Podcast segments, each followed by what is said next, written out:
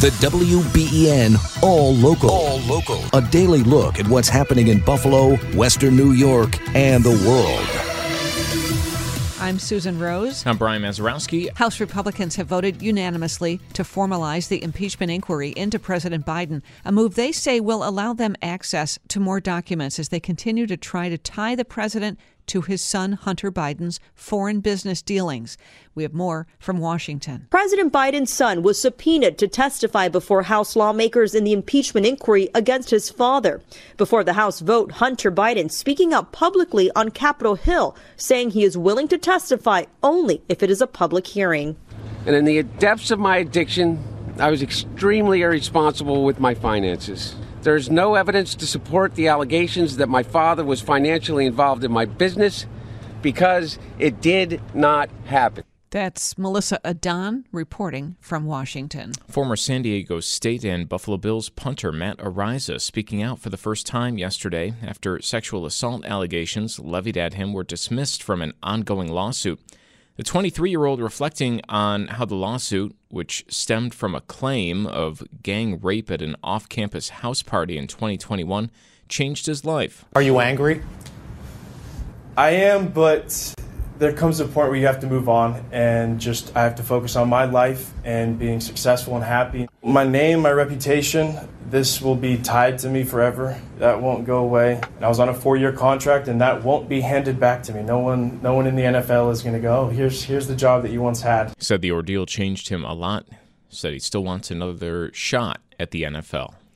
NYSEG customers may be getting new meters and, in turn, different looking bills in the near future. Here's WBEN's Brayton Wilson. NYSEG and RG&E announced on Wednesday that more than 265,000 meters across upstate New York have been successfully upgraded to new smart meters for their customers. A smart meter is an electric meter with two-way wireless communications between the meter and our systems. They securely transmit usage and meter status data to NYSEG automatically, which enables monthly bills to be based on actual use, provides faster response if customers experience a power outage, and really better customer control over their energy bills. That's Chris Nopsey, NYSEG's program manager of government and community relations for Western New York. Smart meter installations in NYSEG's Lancaster operating division, which includes portions of Erie, Cattaraugus, Chautauqua, and Wyoming counties, are expected to start this coming January and continue throughout the year.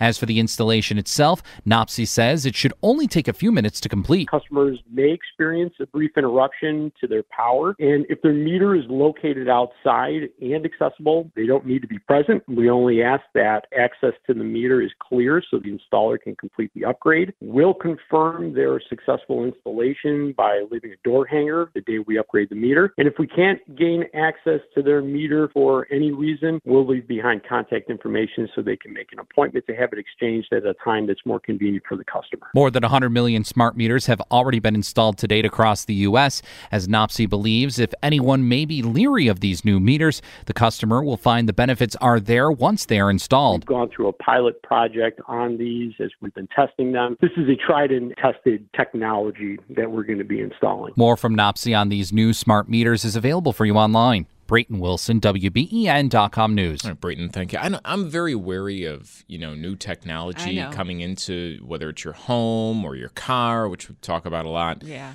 Uh, but this is one that I get behind because meter, re- especially the ones you have to read yourself and then self-report. I, am thinking of the water meter. Yeah, that, it's the only one I ever forget. Right, and it's just it seems so archaic when you're running down to the basement. Yeah. To you know look at those numbers and then you know send them online. Yeah. um, so I this might be one that I uh, that I can kind of get behind. Well, they're getting ready to launch a new spin on an old music venue in the Theater District.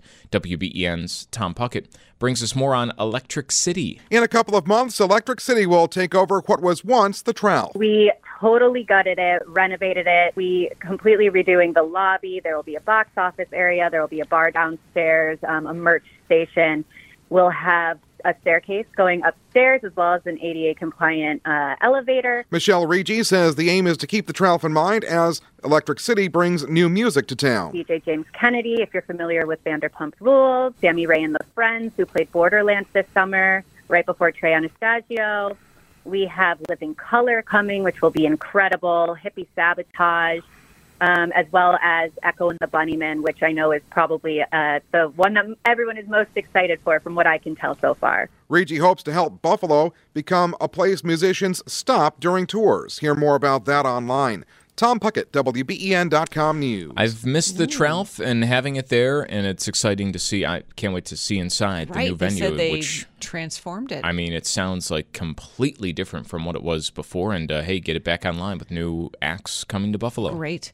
Uh, Federal Reserve kept its key interest rate unchanged yesterday for the third straight time. That's a sign the Fed is likely done raising rates, but it doesn't mean that items have gotten any cheaper. If anything, Jill Schlesinger said Americans are still dealing with sticker shock from price inflation of the past few years. If you look at what it, what you could buy for $100 just in 2019, mm. it cost $120 to buy the same amount of stuff in this year as it did for the $100 in 2019. The Fed's policymakers also signaled that they expect to make three quarter point cuts to their benchmark interest rate next year, fewer than the five envisioned by financial markets and some economists. Yeah. Does it feel like how you feel about the economy depends on how uh, when your last trip to the grocery store was? Oh, like I just went yesterday, yeah. so I'm like, oh, geez, not doing so well. Yeah. If it's Nothing been a week, is, I'm you know maybe a little bit more rosy. I haven't uh, seen the price in a while. Nothing's coming down. No, uh, definitely it does not seem that way.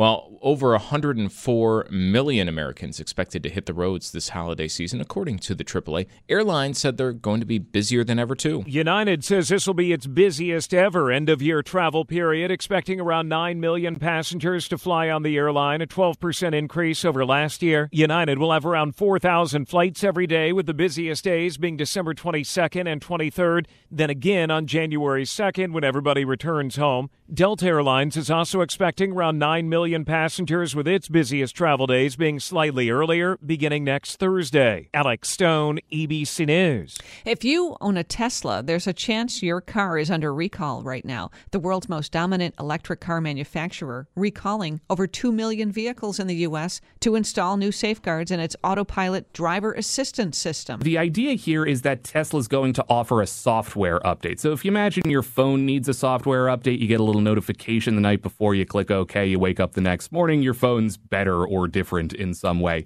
That's how Tesla is approaching this. They say that they're going to issue a software update for free over the air to all the affected cars that are going to add more alerts and controls to this system to ensure that people are actually paying attention when autopilot is active. All right, that's Mike Dobuski. Two million Teslas under recall. Wow. Uh, a lot of auto stories in the news, and we'll be talking with Jeff Gilbert a little bit later on this morning about uh, this and much, much more. Hey, want to say thank you to everybody uh, from yesterday. Over 100,000, over 117,000 actually, raised for the SPCA serving Erie County as part of our radiothon just uh, in 12 hours. All the great work wow. that was done by everybody in Western New York. So, a uh, sincere thank you from us, from the SPCA, and everyone else involved. Yeah. All the Angel for the Animals that are out there, everybody who stopped by. Some great stories were shared all day long on WBEN and The Wolf, but what a great effort. Yeah, I even got to see that. Uh, was that a cockatoo? A bird yeah. that uh, feather? Wow. Right. I mean, when it feathered out, yeah, and its head flipped up, it was really. I mean, again, cool. not emotional support for me, but for somebody out there, that's a pretty unique animal. I can't believe it was a therapy animal. Yeah, I. I want to meet the people who have, uh, you know, a bird as a therapy animal, and they're able to. That's able to calm them down. Yeah must be high wired uh, to begin with. The exclusive WBEN summer weather forecast for the day today calls for a freshening southwesterly breeze and an ample amount of sunshine. The high temperature into the low 40s. We could see some gusts, especially close to Lake Erie, up around 35 miles per hour. Still on the breezy side going into tonight with a mainly clear sky. The overnight low temperature in the upper 30s. And it's even milder for Friday. Still breezy with a mostly sunny sky. We'll look for a high temperature in the upper 40s. Clouds will increase on Saturday, the high in the mid 40s. With your exclusive WBEN 7 weather forecast, I'm meteorologist Josh Nichols. Jack O'Donnell is with us uh, from O'Donnell and Associates. The governor has a lot of bills on her desk that would need to be signed or vetoed, or maybe neither, by the end of the year in order to go through. And we're wondering this morning what you're watching. Good morning. Yes, it may seem like uh, people are just going through the motions in Albany, but it's it's always really consequential stuff. Um, so one of the unique things about New York is, while we all learn in in school that the the Constitution says the governor has 10 days to act on a bill, what they don't mention is that doesn't actually kick in until they're delivered. Um, so even though these bills were passed by June, um, there were 88 bills that were delivered to the governor's desk this week, and there's some some big ones in there. One would um, move most elections to even numbered years. Um, that's got a lot of people, um, especially Republicans, um, but but plenty of Democrats too up in arms. Um, there is a major bill that would prohibit um, non-compete uh, clauses uh, or contracts between workers and employers. Um, there's some uh, a host of uh, housing bills. and there, there's a lot of kind of big things in there. Jack, if she doesn't act and sign any of these before the end of the year, do they just die? Uh, these bills, yes, they they will just die if she doesn't act on them. And then what's the I guess, prospect of them just being rehashed in the new year? How often does that happen? Um, a lot of bills do come back, right? I mean, clearly there was enough um, enough backing in the legislature um, to get them passed uh, in the first place.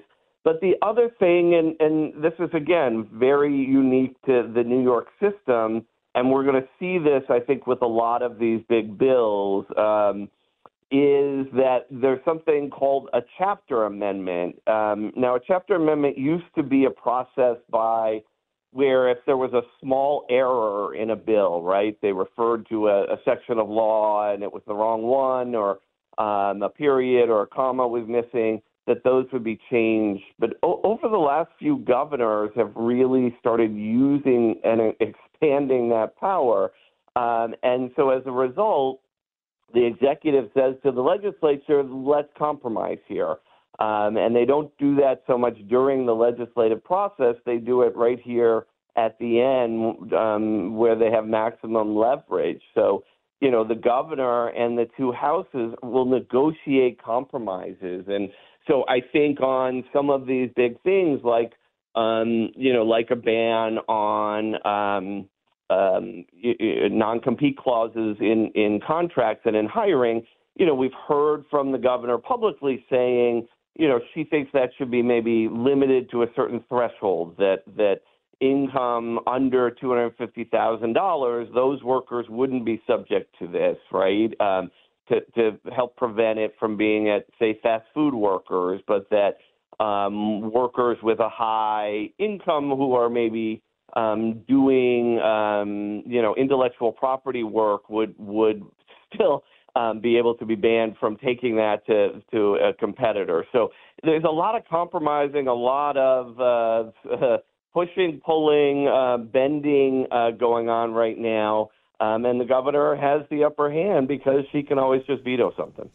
Okay, Jack. Um, this week, the State Court of Appeals ordered the state to redraw its congressional map. Is this kind of equivalent to a political earthquake, or what's your read on what this means? Uh, in essence, it is. I mean, I think we went through um, uh, redistricting heck last year um, over the, over the over the last cycle. If you remember, there were lines drawn and lawsuits and courts and special masters and um, in essence, we're starting over. Now, a lot of us have been watching this go through the court system. Um, you know, this was one of the underlying um, issues in the court fight last year over who got appointed to the Court of Appeals. So, not a surprise, but yes, it's it's it's a major major political earthquake. I, you're never going to get lines that satisfy everybody, right? So, how exactly is this being looked at by uh, two key people? One, the commission, and then two, it has to be approved by the Democrat led legislature, who is obviously going to be looking at this in a certain way.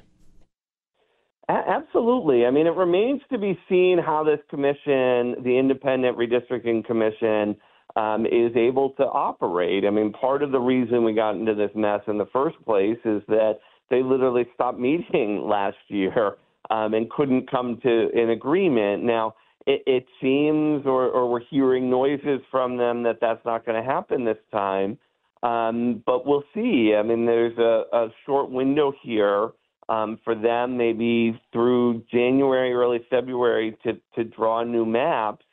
Um, and then the legislature can accept them or reject them. Now, the, one of the big reasons these were thrown out last year is because they weren't rejected twice. There weren't two sets of independent maps rejected.